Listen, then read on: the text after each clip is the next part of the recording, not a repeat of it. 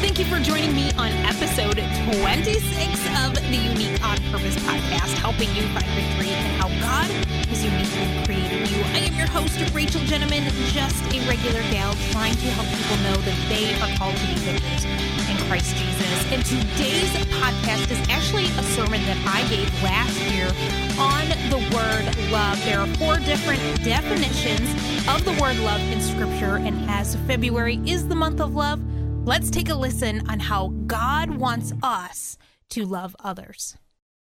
If you could go ahead and turn your Bibles to Galatians chapter 5. A little bit about myself. My husband and I, we've been married for 15 years. We have three gorgeous babies who really aren't babies anymore. And we are what you would call first generational Christians. We did not grow up in the church. We gave our hearts to the Lord when we were teenagers. So please make sure you uh, give a pat on the back to your youth pastor and your youth leaders because they do excellent work. It is why we are here today is because of an amazing youth pastor and his wife and their youth leaders. And I remember being six years old and I was sitting out in the patio in Tampa, Florida with my dad, and he started telling me all about this woman named Mary, and she's about to have a baby. And the, there was this star in the sky, and all these visitors came to see this child, and he said, Do you know what she named this baby? Well, no, Dad. What, what, what, did, what did she name him? And he said, Jesus Christ. And I was so appalled because I thought, how could a woman name her child a swear word? Because that's how I grew up. Fast forward 10 years, I'm working in a restaurant here in town. And there was this gentleman that would come in every Tuesday night, Bob. And he got to know some of us as a wait staff, and he had asked one of the waitresses, Brooke, here's another connection. I asked Carly's permission if I could share this, but this was Carly's sister. Brooke, he had asked her if, he, if she would go to church with him. And she didn't want to go by herself. She had a church background, I didn't. And, and she said, Rachel, will you go to church with me? And I thought, oh, I don't know. Church on a Sunday? I got things to do, like sleep. Eh, why would I go to church? And then she said something so profound that it changed my, my way of thinking forever. She said, Rachel, cute boys go to church. I said, Well, why didn't you say that in the first place? Can't get a boyfriend at school? I'll go to church and get one. And I went that Sunday not knowing that my life was about to completely change forever. I went and I didn't stay for the service, I just watched the worship, and it was very weird to watch people raising their hands and they're singing to someone who's not even here. I mean, at least I go to a concert, they're singing to the, you know, the, the, the star that's up front. But we're singing to a, a God who's not even here. I, I didn't understand. And I went that week and I just went and I bought myself a Bible because I just wanted to know what is it about this Jesus that everybody's talking about. And that next Sunday, I went back to church and I gave my heart to Christ. I had no clue what I was doing, but I knew that I couldn't live my life the way I was living any longer because now I knew the truth. And at the age of 19, I felt God call me to ministry, and at 21, to preaching ministry. And guess what? I met a cute boy at church and I married him. So it worked out. And I tell you this not just to give you a little bit of, a little bit of background about myself, but also to share that I'm here today because it was an imperfect church, just like this one, filled with imperfect people that decided to take a messed up, confused teenager and point her to the love of a perfect God. And as we continue Pastor Chris's series on the fruits of the Spirit, love, we use that, we use that word quite a bit. And in the book of Galatians, you see that there, there's some tension because Paul starts out his letter very passionately. And you had in, in Galatia, the churches in Galatia was what we know now as modern day Turkey. You had the Jews and you had the Gentiles and their butting heads, and there's a lot of false doctrine coming into play.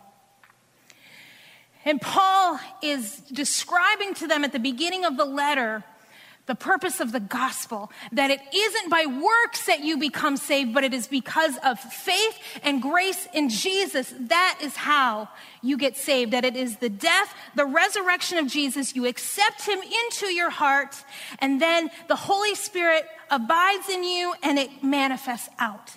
And that is where we get the fruits of the Spirit. In verse 22, I know that you have been reading this every week, but I will have you read it along with me. If not, it is on the screen. It says, But the fruit, or excuse me, the Holy Spirit produces this kind of fruit in our lives love, joy, peace, patience, kindness, goodness, faithfulness, gentleness, and self control. There is no law against these things. When you hear the word club, C L U B, just shout it out to me. What does it make you think of? The word club. Exclusivity? Like, like a team? Like, like what do you mean by exclusive? Oh, that's a good one. Like Sam's Club. Okay, anybody else? Golfing. Any golfers in the room? Sandwich. These are my people. Right here. California Club at Chili's, baby, with a side of fries. Club. About the club, like something that you hit somebody over the head with? Or a nightclub where you go and you hang out? We have this word, club, and it's kind of an umbrella for about four or five different nouns. But we use that word to describe multiple nouns. And it's the same with the word love. We use that word so often, and really, it kind of, the, the meaning kind of becomes diminished because we use it so often. I love pizza. I love Paris. I love my kids. And I would hope that my kids know that I love them more than Paris and pizza, depends on the day. But we use it so much for anything and everything. L O V is used over 600 times in Scripture. But in the original language, in the original text, we find four different meanings, and I want to quickly explain those to you. The first one is storge. That is the love between family, parent and child, brother and sister, grandparents. You even find storge in the church because as a body of Christ, we're a family. We have spiritual mothers and fathers. We're brothers and sisters. Eros, that's that passionate sexual marital love between husband and wife. And philia, the love between friends. We, we all have a best friend, right? And all of those, those three, they're very natural. You don't have to teach someone how to do these three loves. When I gave birth to my children and I was in the hospital bed and they put that baby in my arms, no one had to tell me that if you mess with that baby, you messed with me. No one had to teach me that. When a man and a woman get married, nobody has to teach them how to be passionate about each other. That comes naturally. But agape love, that fourth love, a little bit harder. Agape, that is the godly, unconditional, selfless, sacrificial love that we find in the fruits of the Spirit. And the way we obtain that agape love is to abide in Christ, to put Him first. It's the same with all the other fruits of the Spirit. If you want to obtain peace and kindness and joy and love, you have to put God first. You seek first the kingdom, and out flows then those fruits of the Spirit, that agape love. And now we could talk about agape all day long what it looks like, what scripture says, how we are to treat one another. There's many different directions we could take this. But this verse really stuck out to me. And in Galatians chapter 5, if you go up a few verses before the fruits of the Spirit, verse 13, if you'd read with me, it says, For you have been called to live in freedom, my brothers and sisters, but don't use your freedom to satisfy your sinful nature. Instead, use your freedom to serve one another in agape. For the whole law can be summed up in this one command agape your neighbor as yourself. But if you are always, listen, listen, this one. If you are always biting and devouring one another, watch out. Beware of destroying one another. And just like the people in Galatia, I believe us in the 21st century need to heed this warning. Because we can get so caught up in, well, what this Christian comedian did over here and the sin that this pastor over here and my brother over here, that we forget about loving our neighbor and we forget that we are to look at our own heart and say, God, how, how do I change? How do I love my neighbor as myself? And I don't want to create generalities because I hate it when people do that about Christians. Well, Christians this, Christians that. No, no, no. But I do see two groups of people right now. Oh, the group over here, my whole Christian walk, I have never witnessed this much unity. And people on their face seeking Jesus because we have no clue what's going on in our culture and our faith has trembled and we are seeking God. And I believe that we are on the brink of revival. I really do. And evangelists are reporting they're starting to see pockets of it happening out in California and Florida and on the East Coast. And I'm going, come on, Lord, bring it to Michigan. I'm all about it. Let's do it. But then there's the other group that maybe think that their spiritual gifting is jabbing their brothers and sisters in Christ and tearing them down instead of focusing on loving their neighbor as themselves, you don't have to go any further than Facebook to see them ripping each other apart. And as it says in Galatians, you continue to devour each other, you will eventually implode. And I would like to think that I'm over in this group, you know, because I've been I've been seeking God, I think, more than I ever have. Because I'm I, am i am saying, Lord, I have no clue what's going on. I need you to speak to me. How do I act as a Christian in this moment in time in history. But if I'm honest with myself, I mean, my sarcasm game is on point. I speak sarkiness very fluently. It's my second language. But I have a choice to make. Am I going to be over here devouring my brothers and sisters in Christ, or am I going to come over in unity and seek God's face? In John chapter 13, Jesus told his disciples, He said, Listen, the people, the world outside will know that you are my disciples because how you love each other. The people outside the four walls of this church.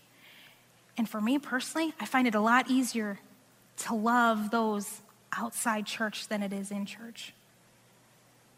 But Christ said they will know that we are his disciples because of how we agape one another. And how do we do that?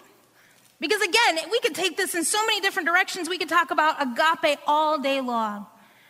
But I think the Lord has given us five points to really focus in on. Number one, agape forgives. this one's hard. Because listen, I feel, at least me personally, it is so much easier to forgive the person that doesn't know Christ. I mean, when Jesus, when he's hanging on the cross, he said, Lord, forgive them, for they don't know.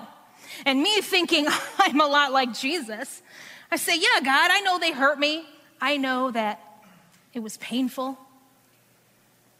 But I forgive them because they don't know. But the believer, well, God, they know. They know. They hurt me they have wounded me. They should know better because they are followers of you.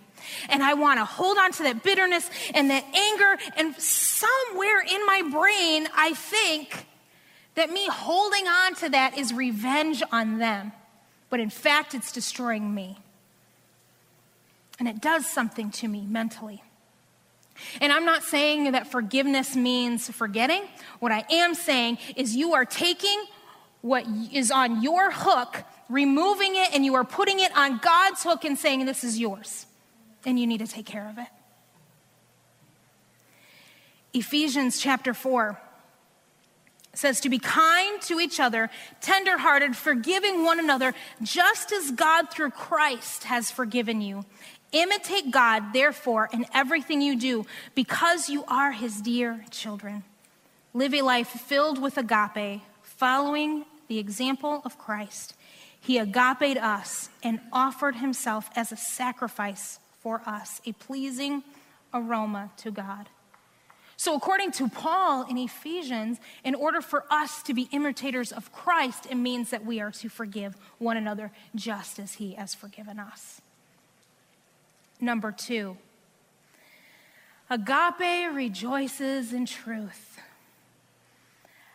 I, I get into this trap of thinking, I just have to be nice. If I'm just nice, that is loving. But being a doormat is not loving. Jesus was not a doormat. Jesus spoke truth, but he did it in love. And if we are not careful, we will allow our niceness to override people's sin. In 1 Corinthians 13, that love chapter, we busted out at weddings, Valentine's Day. And in the beginning, it, it, seems really sweet and nice that love is patient and it's kind and it's not rude, it doesn't boast. But then Paul continues and he says it does not delight in evil, but it rejoices in truth. And that is hard because we have this word that we've been hearing in our culture the last 15 years. We have to be tolerant. Oh, I'm so glad my husband doesn't say that to me. And he hugs me and says, Oh, baby, I just tolerate you. no, what tolerance means is that I accept your sin. But agape comes in and says, I love you too much to allow you to sin and destroy your life. We do this with our kids, right? If we catch our child stealing, we rebuke and we correct. In love, of course, because love is patient and it is kind and it's not rude but we rebuke and we correct and we say, I love you too much to allow you to continue on with this behavior. Number three, agape sacrifices and does for the greater good of the other person. Jesus said in John chapter 15, There is no greater agape than to lay down one's life for one's friends. And we live in this society right now that says, I'm entitled. I have these freedoms, I need to keep them. And I'm not saying there's anything wrong with freedoms. We have freedom in Christ. But there will be times when agape says you need to lay down your freedoms for the greater good of the brothers and sisters. I grew up in the 80s and 90s of feminism. That's the, the mantra was, girl, you got it, you flaunt it. And if anybody tells you different, they're shaming you. But agape love, when you come to Christ, agape says, No, I cover to protect the eyes of my brothers in Christ. Before Jesus, my money is self focused. But when I come to Christ, agape steps in and says, That's so great that you give your tithe to the storehouse. But now I am asking you and challenging you to sacrificially give so that way those in your community and around the world can have their physical and their spiritual needs met. Those of you that are married, you have a piece of paper, and that's your marriage license. And that license says that you were once two people, but now you are one. And my job as a wife is to serve my husband. Oh, I know that's not politically correct right now, but that's my job as a wife. I lay down myself, I serve my husband, and he serves me. We are no longer about ourselves, but we are about each other because our relationship is a reflection of Christ and his bride. And when people in the world see how we love each other, they will know that we are his disciples because of how we love each other in our marriage, how we sacrifice for the greater good of the other person. number four, agape does not expect perfection. And everybody in the church went, Thank you, Jesus.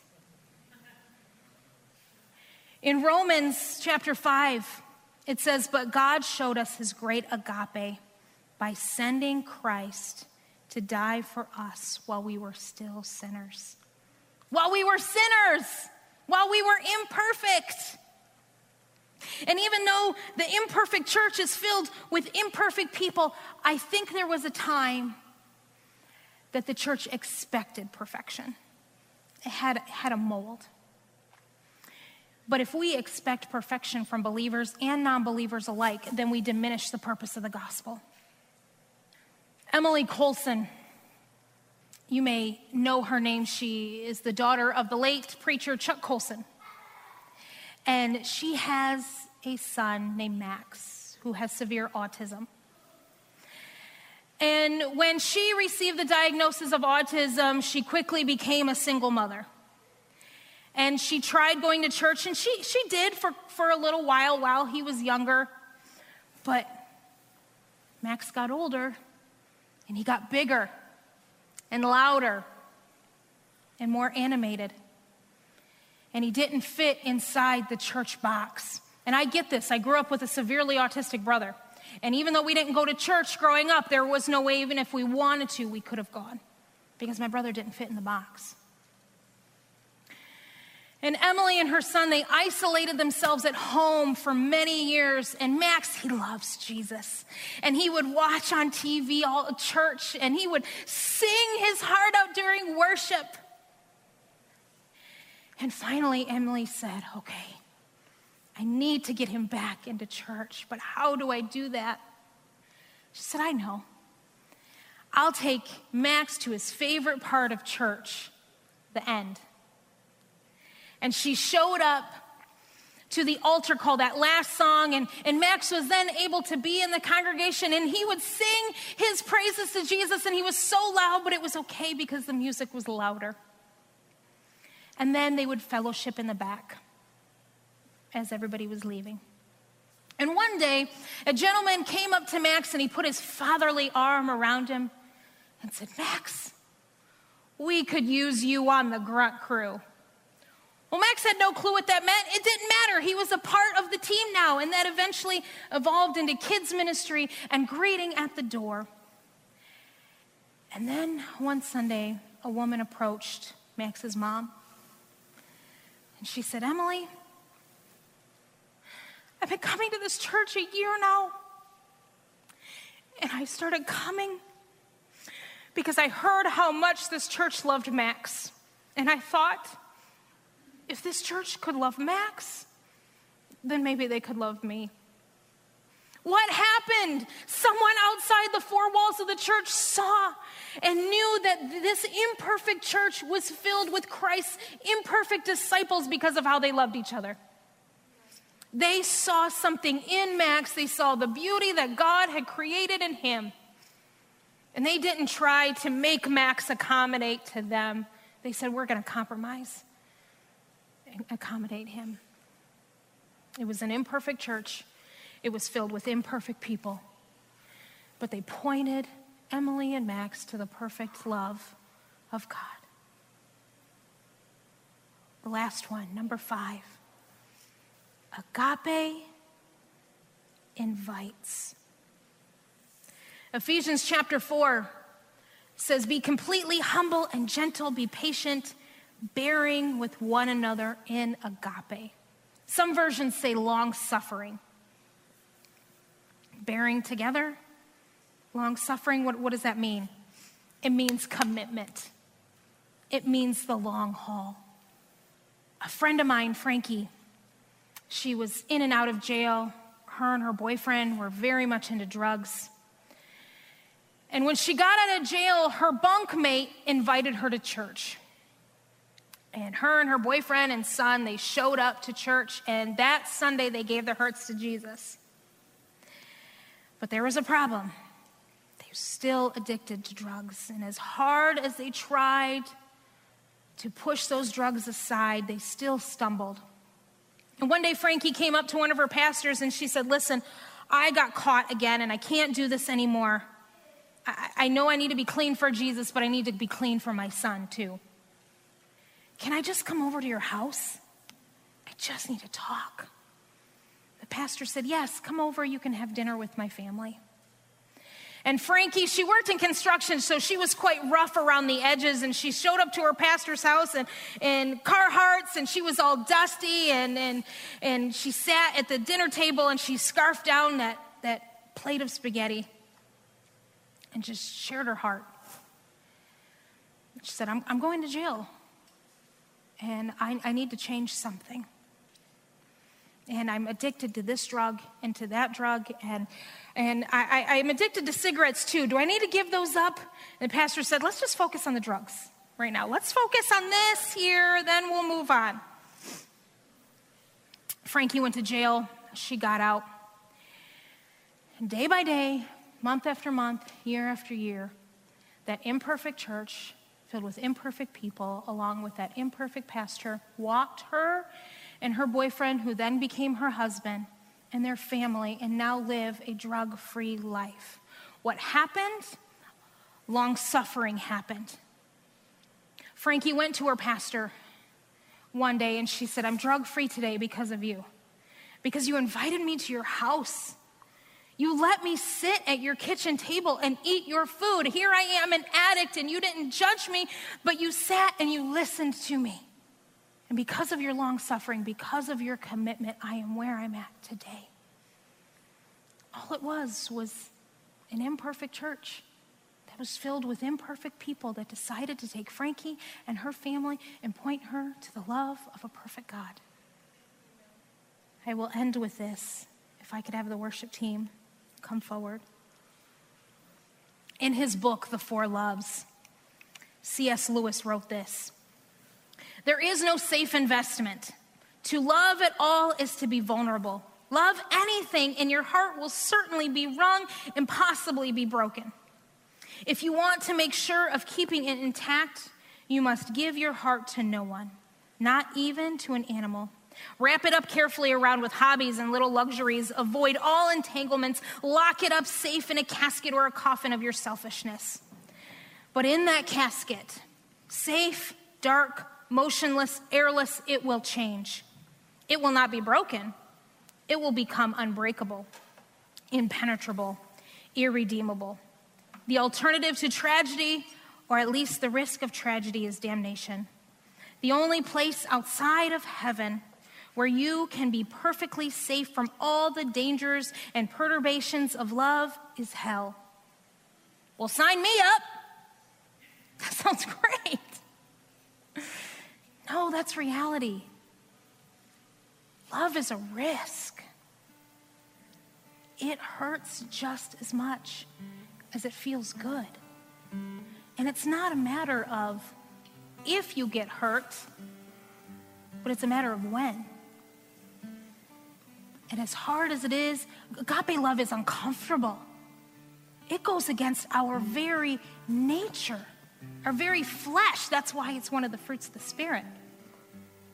In fact, when I choose to love you, what I am saying is that I give you permission to hurt me. Now, I am not excusing abuse, being taken advantage of. That's not what I'm saying. You need boundaries. Boundaries is very loving.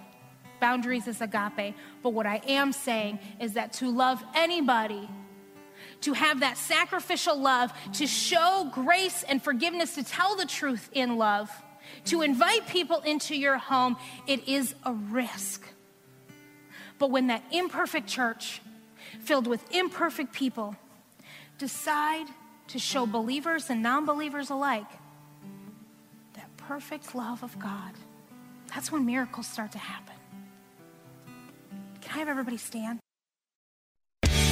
Once again, thank you for joining me on the Unique on Purpose podcast. And if you are ever looking for a speaker for your women's conference or a Sunday morning fill in, you can go to rachaelgentleman.com and click on the speaking tab. Don't forget to download, share, and subscribe to this podcast. And remember, you were created unique on purpose.